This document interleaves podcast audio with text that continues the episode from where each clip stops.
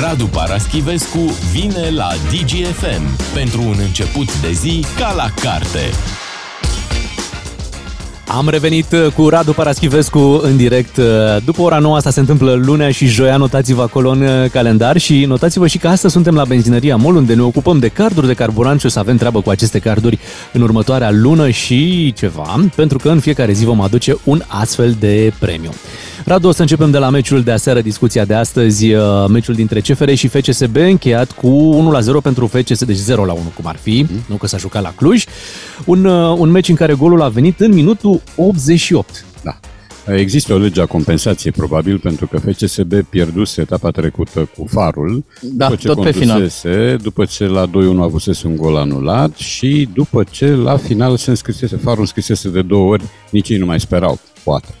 Uh, ori acum uh, s-a întâmplat exact pe dos, FCSB a jucat foarte bine prima, până la pauză, CFR a făcut mai mult figurație. A recunoscut până și Dan Petrescu. Da, da, da. Detaliul CFR, um, cred că ar fi semnat pentru un 0-0 din minutul 1. Dacă ar fi fost după ei, da, pentru că s-ar fi păstrat distanța de 9 puncte. Corect, corect. Um, paradoxal, după ce uh, CFR a început să aibă ocazii mari, două mai precis, adică după pauză, a venit spre final și golul FCSB-ului. Da, un meci bun, un meci nestricat de arbitraj, Sebastian și... Colțescu aș adăuga nestricat de schimbările patronului. Da, da, da, fost da, schimbări, da. da, n-au fost schimbări. E prima dată după multă vreme că FCSB nu face nicio schimbare la pauză. De obicei era un ritual aproape și toată povestea era câți oameni se schimbă deodată, doi sau trei. Unul în orice caz, asta era sub înțeles. Ori acum schimbările au fost înțelepte, nici n-avea pe cine să modifici, să scoți din teren la pauză, pentru că echipa a jucat bine. Uh, după pauză, spre sfârșit a venit golul la care e un pic caragios pentru că Ejuma a plecat escortat de jumătate din echipă, deci erau, parcă erau niște avioane de astea de escort, avioane mici care escortează, nu știu, Air Force One.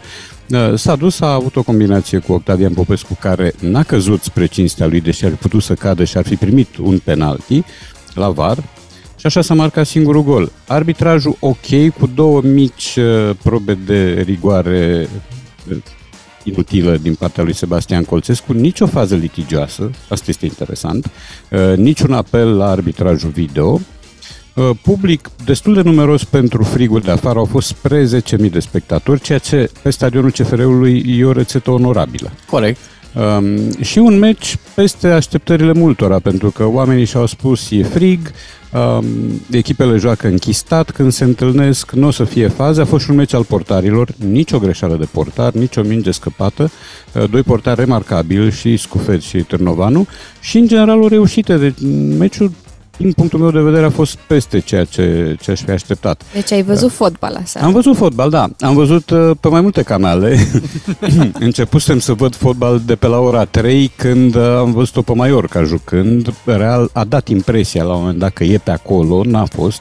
S-a ilustrat doar prin ratarea unui penalti pe care a pierdut și astfel mobilizat cu o nouă înfrângere a favoriților am venit la la emisiune, de unde am plecat uh, în creierii nopții, însă cu mulțumirea că meciul pe care l-am văzut și l-am comentat, l-am deslușit pentru cei care aveau nevoie de povestirea lui, a fost un bun, chiar, chiar Ai zis bun. la începutul intervenției că au existat și ceva probleme cu Nocturna. Eu vreau mm-hmm. să te întreb, dacă, de exemplu, undeva în lume există celebrul stadion la Bombonera, mm-hmm. ți s-ar părea justificat să fie și la noi în țară unul la Bombonica?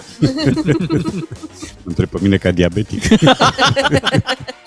la bombonoaia chiar. Da, uh, era, era să cadă nocturna, s-a întâmplat povestea asta, sigur, faci apel la regulament, regulamentul spune că trebuie să aștepți o oră uh, în care se întâmplă ceva, e pus în funcțiune generatorul de rezervă, că există așa ceva. Uh, dacă după o oră revine nocturna, se dă drumul la meci, dacă mai cade o dată, că s-a întâmplat și așa ceva, meciul se întrerupe firește, că nu o să joci în beznă și se 3-0 pentru echipa vizitatoare, pentru cei care nu organizează. Dacă intra generatorul, ar fi zis Dan Petrescu că a jucat cu rezervele. Cam așa.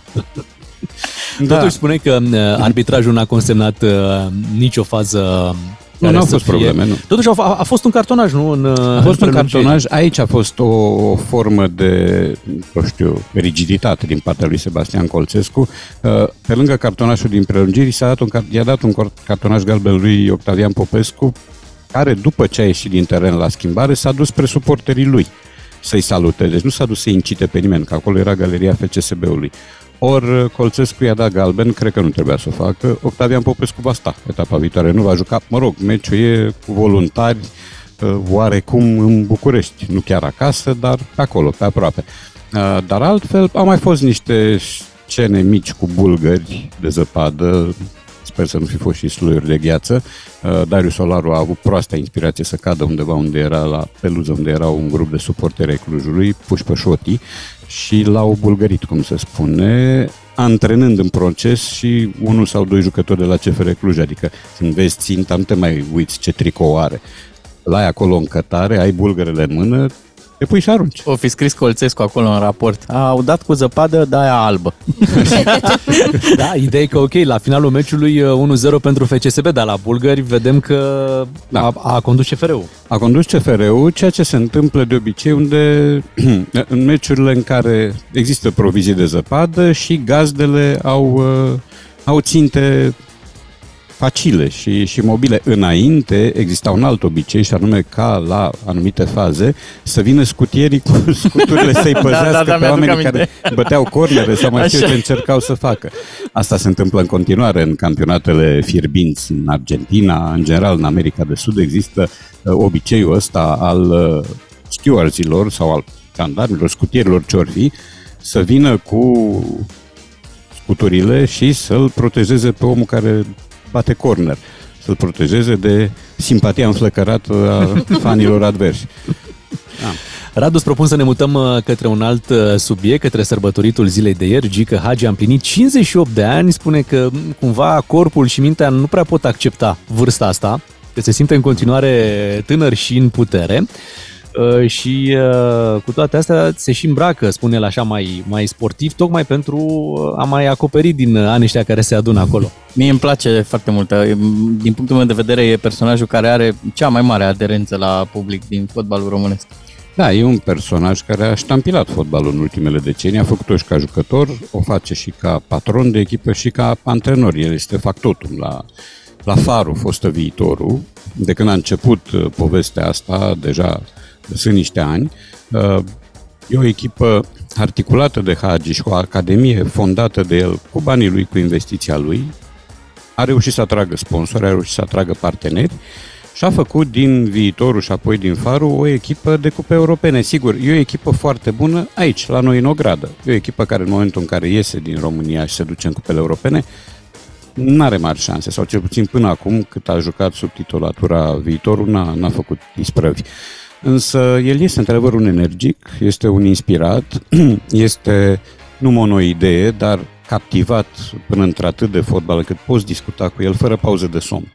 Deci dacă îți pui ambiție, dacă stai în ture, te mai întovărășești cu 4-5 oameni și dormiți pe rând, el nu doarme și vorbește cu voi despre fotbal cât Mi-aduc e aminte, în pandemie, Gică Popescu povestea cum stăteau ei, uh, când era perioada aia de, uh, de sat în casă și stătea Gică Popescu împreună cu, stătea cu Gică mm. Hagi și povesteau, spunea, cu orele, da, da, da, nopțile astea făceau, vorbeau despre, da, despre El fotbal. așa este, el așa este și uh, a fost dăruit pentru așa ceva. E unul dintre fotbaliștii noștri emblemă și este un tehnician cu inspirație și cu ochi și flair pentru descoperirea tinerilor. Corect.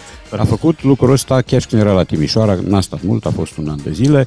Uh, a încercat să o facă și ca selecționer, n-are o carieră de antrenor fulminantă, are și eșecuri, cum avem fiecare dintre noi, deci nu există doar acute în palmaresul lui, Um, însă e un om care trăiește pentru fotbal, arde pentru fotbal. Sigur că nu e un om perfect, nu are cum să fie, are ieșirile lui, izbucnirile lui, conferințele de presă, uneori virează spre altceva, spre spectacole improvizate.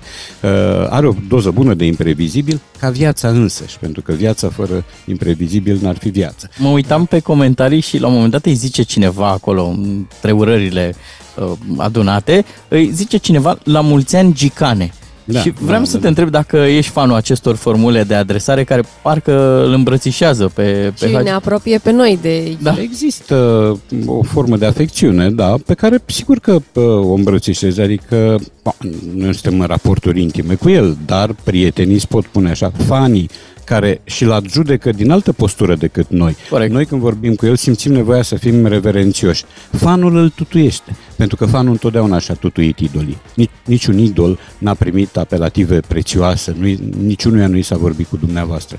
Iar Hagi a fost ieri uh, sărbătorit la oaltă cu alții. Să nu uităm că a fost ziua lui Cristiano Ronaldo, tot pe 5 februarie. Neymar. A fost ziua lui Neymar, tot pe 5 februarie. A fost ziua lui Carlos Tevez, de care lumea nu mai știe. Wow. Tot pe 5 februarie.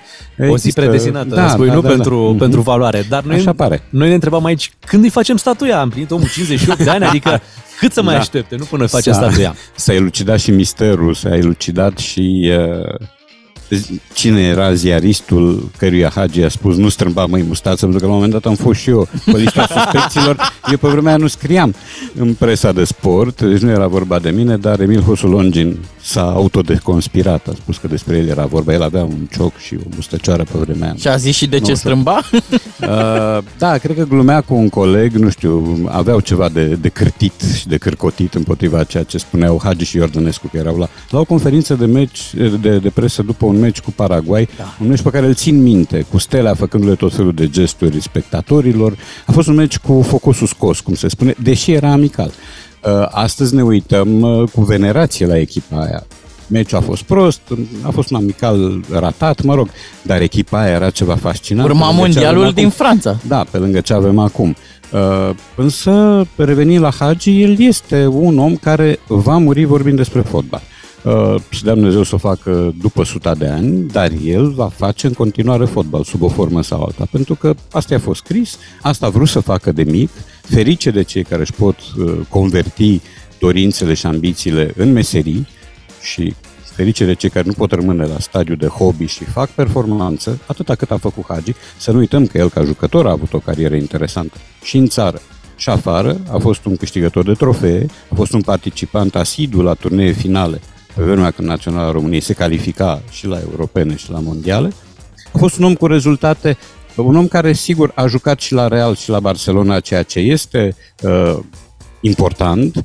N-a fost titular nici colo, nici dincolo, să spunem și asta, n-a fost unul dintre preferații antrenorilor, dar rezervă fiind la Barcelona, l-a idolatrizat pe Johan Cruyff, în care a văzut farul din antrenorat și asta mă bucură foarte mult pentru că la rândul meu cred că Johan Cruyff a fost cea mai mare inteligență din, din fotbal. A și făcut... acum se și potrivește cu farul. Acum da. Corect. Uh, și a făcut la, la Galatasaray, a avut o perioadă fastă, ceva mai puțin reușit la, la, Barcel- la Brescia, pentru că și echipa era mică, dar la Galatasaray ajunsese obiectul adulației uh, celor din galeria lui, uh, Galeria Galatei. Era un, unul dintre oamenii cei mai iubiți și a rămas. El, dacă se duce acum, cu Ianis sau fără Ianis, Ianis e născut la Istanbul, apropo, uh, dacă se duce la Istanbul, va avea parte de manifestări de generozitate spectaculoase. Cât mai așteptăm până vine viitorul Hagi? Uh, viitorul Hagi însemnând cine? Uh, nu știu, nu. E o obsesie, e o obsesie a microbistului nu român. Mai avea cu siguranță ceva. nu fiul lui Hagi. Nu, nu, Ianis e la distanță mare, el e un om uh, foarte decent și încearcă să-și facă treaba cât mai bine și vine acum după un accidentare de aproape un an, uh, dar diferența e mare. Jordi Cruyff nu semăna deloc cu Johan Cruyff. Uh, Mircea Lucescu și Răzvan Lucescu sunt și ei diferiți. Uh, nu întotdeauna așchia sare unde trebuie, da? când zboară din trunchi. Dar următorul Hagi nu știu dacă va apărea și nu știu dacă e înțelept din partea noastră să-l așteptăm. Lucrurile par să meargă pe tobogan și ca selecție și ca valoare om avea noi resurse de talent nativ, dar ori nu le grădinărim bine, uh, ori ceva se întâmplă și există o hemoragie de talente, așa cum exista înainte hemoragia de creiere, care ducea la exod de inteligență. Radu, îți mulțumim pentru această analiză la mulți ani lui Gică Hagi pentru cei 58 de ani. Ne apropiem de momentul în care ascultăm știrile DGFM. Revenim după. Eu nu vreau să trăiesc cu nu se poate. Că nu avem, nu putem, dați înainte de toate binele. Scoateți oamenii care fac bine în România, performanță, să devină exemple. Rău aruncați-l la gunoi, nu e bun de nimic. Ilietu Mitrescu întârzie, pasează pe partea dreaptă lui Hagi, gol!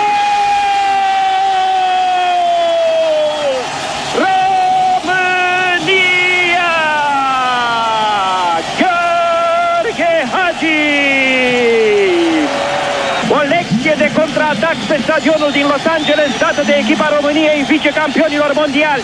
Bravo români! Bravo România! Beatrice, Miu și Ciuclaru sunt doi matinali și jumătate. Întreaga dimineață la DGFM. Ca să știi!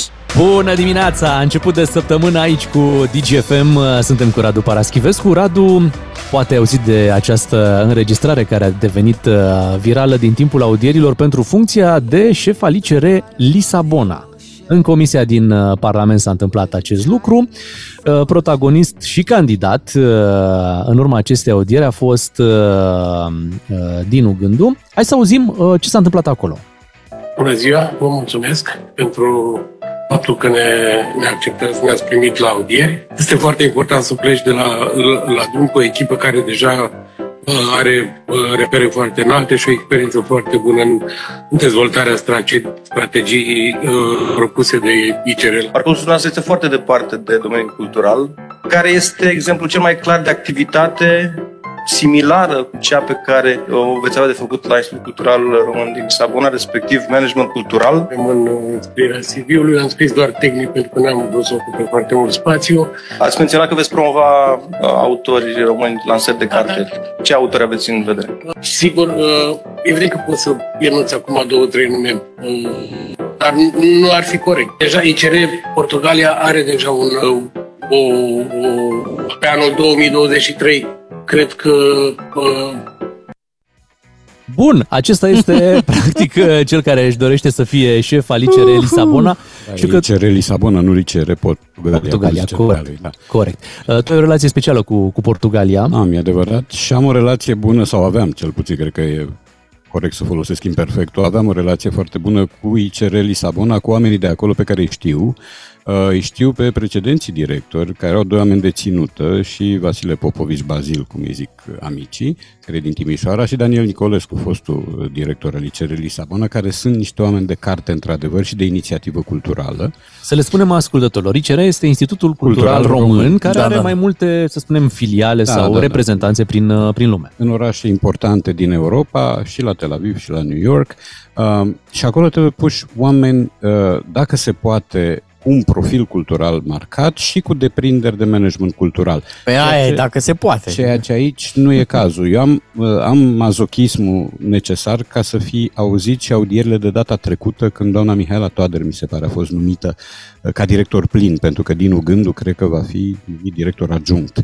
Uh, și dumneavoastră a început prin a spune că n-a fost niciodată în Portugalia, dar că asta e o ocazie bună uh, și că limba nu știe. Uh, dar a vrut să se apuce, să învețe ceva portugheză, din păcate a apărut pandemia, deci pandemia a fost un element de stânjenire în achiziția de noțiuni în portugheză.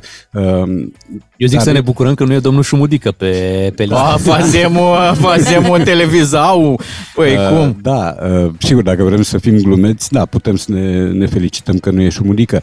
Uh, dacă nu vrem neapărat să fim glumeți, putem deplânge tipul ăsta de contracultură și de antimodel pe care îl promovează ICR-ul la ora actuală, nu peste tot, că nu e cazul să generalizăm, dar în anumite locuri uh, sunt personaje care n-au ce să caute. Dincolo de prestație de la audieri a uh, Catinca Nistor și de toată povestea cu locuința care costă enorm, cu chiria, uh, eu mă gândesc că ce figură ar fi făcut un Dinu Flămând la conducerea ICR Lisabona? Dinu Flămând este un prodigios, deci este un erudit, e un om care îți poate traduce din franceză în portugheză direct poezie, este un om care știe, cred, 5-6 limbi străine în intimitatea lor, este un performer cultural, este un om cunoscut, nu doar în România, ci și în Europa, și este un om cu care am avut plăcerea să stau de câteva ori de vorbă, e o încântare. Uh, cred că Trebuie să ai niște deprinderi, într-adevăr, de management cultural pe care le pot aduce și adjuncții sau oamenii de acolo din ICR, dar trebuie să fii și reprezentativ pentru zona pe care o acoperi. Ori Dinu Flămând este un om reprezentativ. Am mai avut și alții. În gestiunea Patatiedici am ajunge? avut foarte mulți. De Nimeni ce nu ne trebuie? Nimeni nu s-a gândit la el. Există tot felul de uh, clienți de partid, da? uh, cărora li se confecționează un CV. CV-ul ăla de multe ori nu are legătură cu... A, și zis domnul, aici l-am apreciat pe da. partea ECO, a zis că n-a vrut să umple spațiu, că se consuma și... o grămadă de hârtie. Da. Acești oameni sunt pur și simplu desemnați sau trebuie să treacă niște teste? Ei trebuie să, bun, ei trebuie să fie acceptați de partid, uh-huh. în primul rând, și domnul Gându a fost acceptat, pare se, și pe urmă se prezintă la niște audieri unde uh, cei care îi audiază trebuie în primul rând să aibă un control facial foarte bun, pentru că de multe ori te apucă râsul când îi auzi și trebuie să păstrezi sobrietatea și să pui niște întrebări articulate în ideea că și răspunsurile vor fi articulate. Dar am văzut și la audierile de data trecută niște răspunsuri palide, străvezii, care nu recomandau validarea sub nicio formă. Vedem și acum o bâlbâială, hai să zici că omul e emotiv, deși n-ar trebui. Uh, dar uh, palmaresul lui este paralel cu uh, ceea ce ar avea de făcut la, la Lisabona. Păi da, când ajungi acolo trebuie să ai grijă să nu stai ca Lisboa la poarta nouă. Și așa, pe de parte. Uh, pe de alta am auzit deja și am citit pe forumuri bănuiel cum că noul director adjunct se va instala într-o vilă somtoasă care are nu știu câte camere și vedere spre ocean firește. Uh, eu am fost în vizită la precedentul director, uh, la, la Daniel Nicolescu, uh, care stătea într-una, cu soția într-un apartament de două camere, uh, unde nu stătea, adică în blocul acela nu stătea doar el, stăteau toți oamenii din ambasadă. Ambasada era la o distanță uh, foarte mică. Prin urmare, uh, povestea asta cu castelul în care stă fiecare demnitar ajuns în străinătate e o fabricație, nu-i, nu-i de adevăratele. Dar putem lua în calcul că e un post călduț? Adică în Lisabona așa Termic. da, da. Uh, e un post uh, care te obligă la niște, la, la o anumită prestație uh, dintr-un oraș fascinant, da? Adică eu am văzut Lisabona de 5-6 ori și m-aș duce oricând înapoi. Um, ai niște raporturi culturale bine închegate. Domnul părea chiar pe raporturi, era fixat, da. avea, era fiert pe raporturi.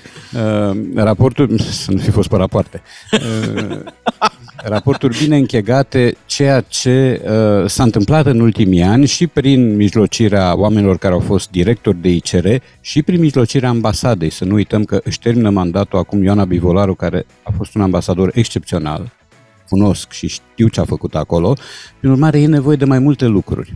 Uh, dacă trimiți o mogâldeață, dacă trimiți o mămâie care se bâlbâie în limba lui și eventual în altă limbă, nu rezolvi nimic. Îți uh, emiți singur un semnal prost și uh, îi faci pe ceilalți să se întrebe dacă așa arată crema, oare cum o arăta drojdia. Deci asta este întrebarea pe care eu mi-o pun de multe ori când vine vorba de ICR-ul de acum, din deci mandatul ăsta. Trebuie să specificăm, trebuie să le specificăm mereu faptul că noi avem crema în țară, nu lăsăm să plece crema Da, da, da, da, da. Și acolo, într-adevăr, Să îi vă trimitem- luați gândul. Da, îi trimitem pe cei mai puțin Să vă luați valoroși. dinul să spunem. gândul.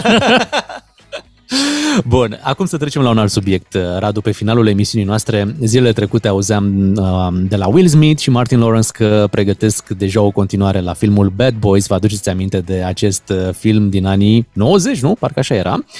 Um, și ne-am gândit că ar fi un moment bun să vorbim și noi despre, despre filme în această dimineață, așa cu nostalgie. Că de filme pe Tea care- Leone nu puteai să zici tu două vorbe și o poză. Filme pe care le-am vedea non-stop sau la care ne-am dorit continuare. Ai vreun film la care, la care visezi așa că ar fi frumos să aibă o continuare? Uh, am câteva, uh, dar bun, avantajul vârstei este că eu pot plonja în anii 70 uh, și pot să-mi aduc aminte de filmele văzute atunci pe care le-am văzut de câteva ori și pe care le-aș revedea oricând. Și unul este, uh, cred că unul dintre primele filme ale lui Ridley Scott, și anume Dueliștii. Dueliștii este un film de atmosferă și de epocă și un film fals istoric, uh, pornind de la o întâmplare reală din timpul campaniilor napo- napoleoniene, cu doi ofițeri, fiecare este avansat în grad, în funcție de campaniile care se desfășoară, și tot timpul îi găsesc pricină de duel. Uh, și este un film cu o culoare excepțională, cu o interpretare este Harvey Keitel într-un rol de tinerețe, cu Keith Carradine, cu Albert Finney, cu Edward Fox, deci distribuție e foarte bună. Um, e un film pe care l-am văzut de multe ori. El este făcut după o povestire a lui Joseph Conrad, care chiar așa se cheamă. Pe urmă, uh, continuări. Da, mai am, uh, mai am niște filme cărora le-aș fi văzut o continuare și pe care le-am văzut abuziv, că ăsta e termenul. BD. Uh, Dr. Queen. Uh, unul este The Goodbye Girl, se chema în original, Adio, dar rămân cu tine a fost traducerea. Tot un film, un film pe care l-am văzut prin anii 80, l-am văzut și cu colegii de facultate, la un moment dat îl jucam pe roluri. Deci îl văzusem a 20-a, 30-a oară. Era un film cu Richard Dreyfuss și Marsha Mason, după o piesă a lui Neil Simon. Neil Simon a fost unul dintre uh, dramaturgii pe care noi am îndrăgit foarte mult în, în studenție. Are spoiler în titlu? Adică adio, dar rămân cu tine, adică se știe deja? Nu, nu, Ah, nu, nu, ok. nu te duce la nimic. Și uh, în original era The Goodbye Girl, dar de multe ori traducerile se îndepărtează mult de, de original. Și uh, marota mea, care a existat și în carte și care s-a transmis în film, este Cei Trei Muschetari. Uh, din care am tot văzut. Adică, sigur că a existat și o versiune, cred, de anii 50, mi se pare cu Gerard Bare, care a jucat și în Scaramuș, dar exista versiunea 79 cu o distribuție fastoasă, cu Oliver Reed, Michael York, Faye Dunaway, uh, tot felul de oameni de ăștia mulți. Deci ți-ar plăcea o continuare la ce Mi-ar plăcea, da. Mai ales ai fi de acord și cu varianta 2 și jumătate? Dar uh, masca de fier care... Am văzut și masca de fier uh-huh. de mhm. câteva care ori, are da. totuși Are legătură, da, pentru că sunt și muschetari acolo, dar am avut grijă la cei trei muschetari să văd toate versiunile, adică să o văd și pe asta un pic SF de acum nu știu câte ani cu Mila Jovovici, cu tot felul de corăbii care zboară și cu Orlando Bloom pe post de duce de Buckingham și cu Christoph Waltz în rolul lui Richelieu. Uh, l-am văzut și pe cel intermediar cu Charlie Sheen și Chris O'Donnell și Rebecca de Mornay în rolul lui Milady. Deci este, e filmul pe care l-aș vedea și este cartea pe care aș recit eu pentru că, pe de o parte, mi se par cele mai cărnoase produse culturale, cu mintea mea de copil mare, uh, pe de altă parte, fiindcă te întorci în vârstele de altă dată și ai impresia că uh, întinerești un pic. Sigur că e o impresie și sigur că eu știu că e o impresie, dar, repet, nostalgia rămâne, lucrează și cred că astea ar fi filmele mele. Vorbele tale nu rămân fără efect, mi se șoptește în cască, mari regizori deja s-au apucat și vine un breaking news, se face Team Building 2. Da. Ah, ce în sfârșit. Ca da. răspuns la cererile tale. Este o continuare oh. la Romina. Albina. Romina și Albina. Albina Power. ok. Da, și uite, ne întreabă cineva, de ce nu punem și la muschetari? ok. Da.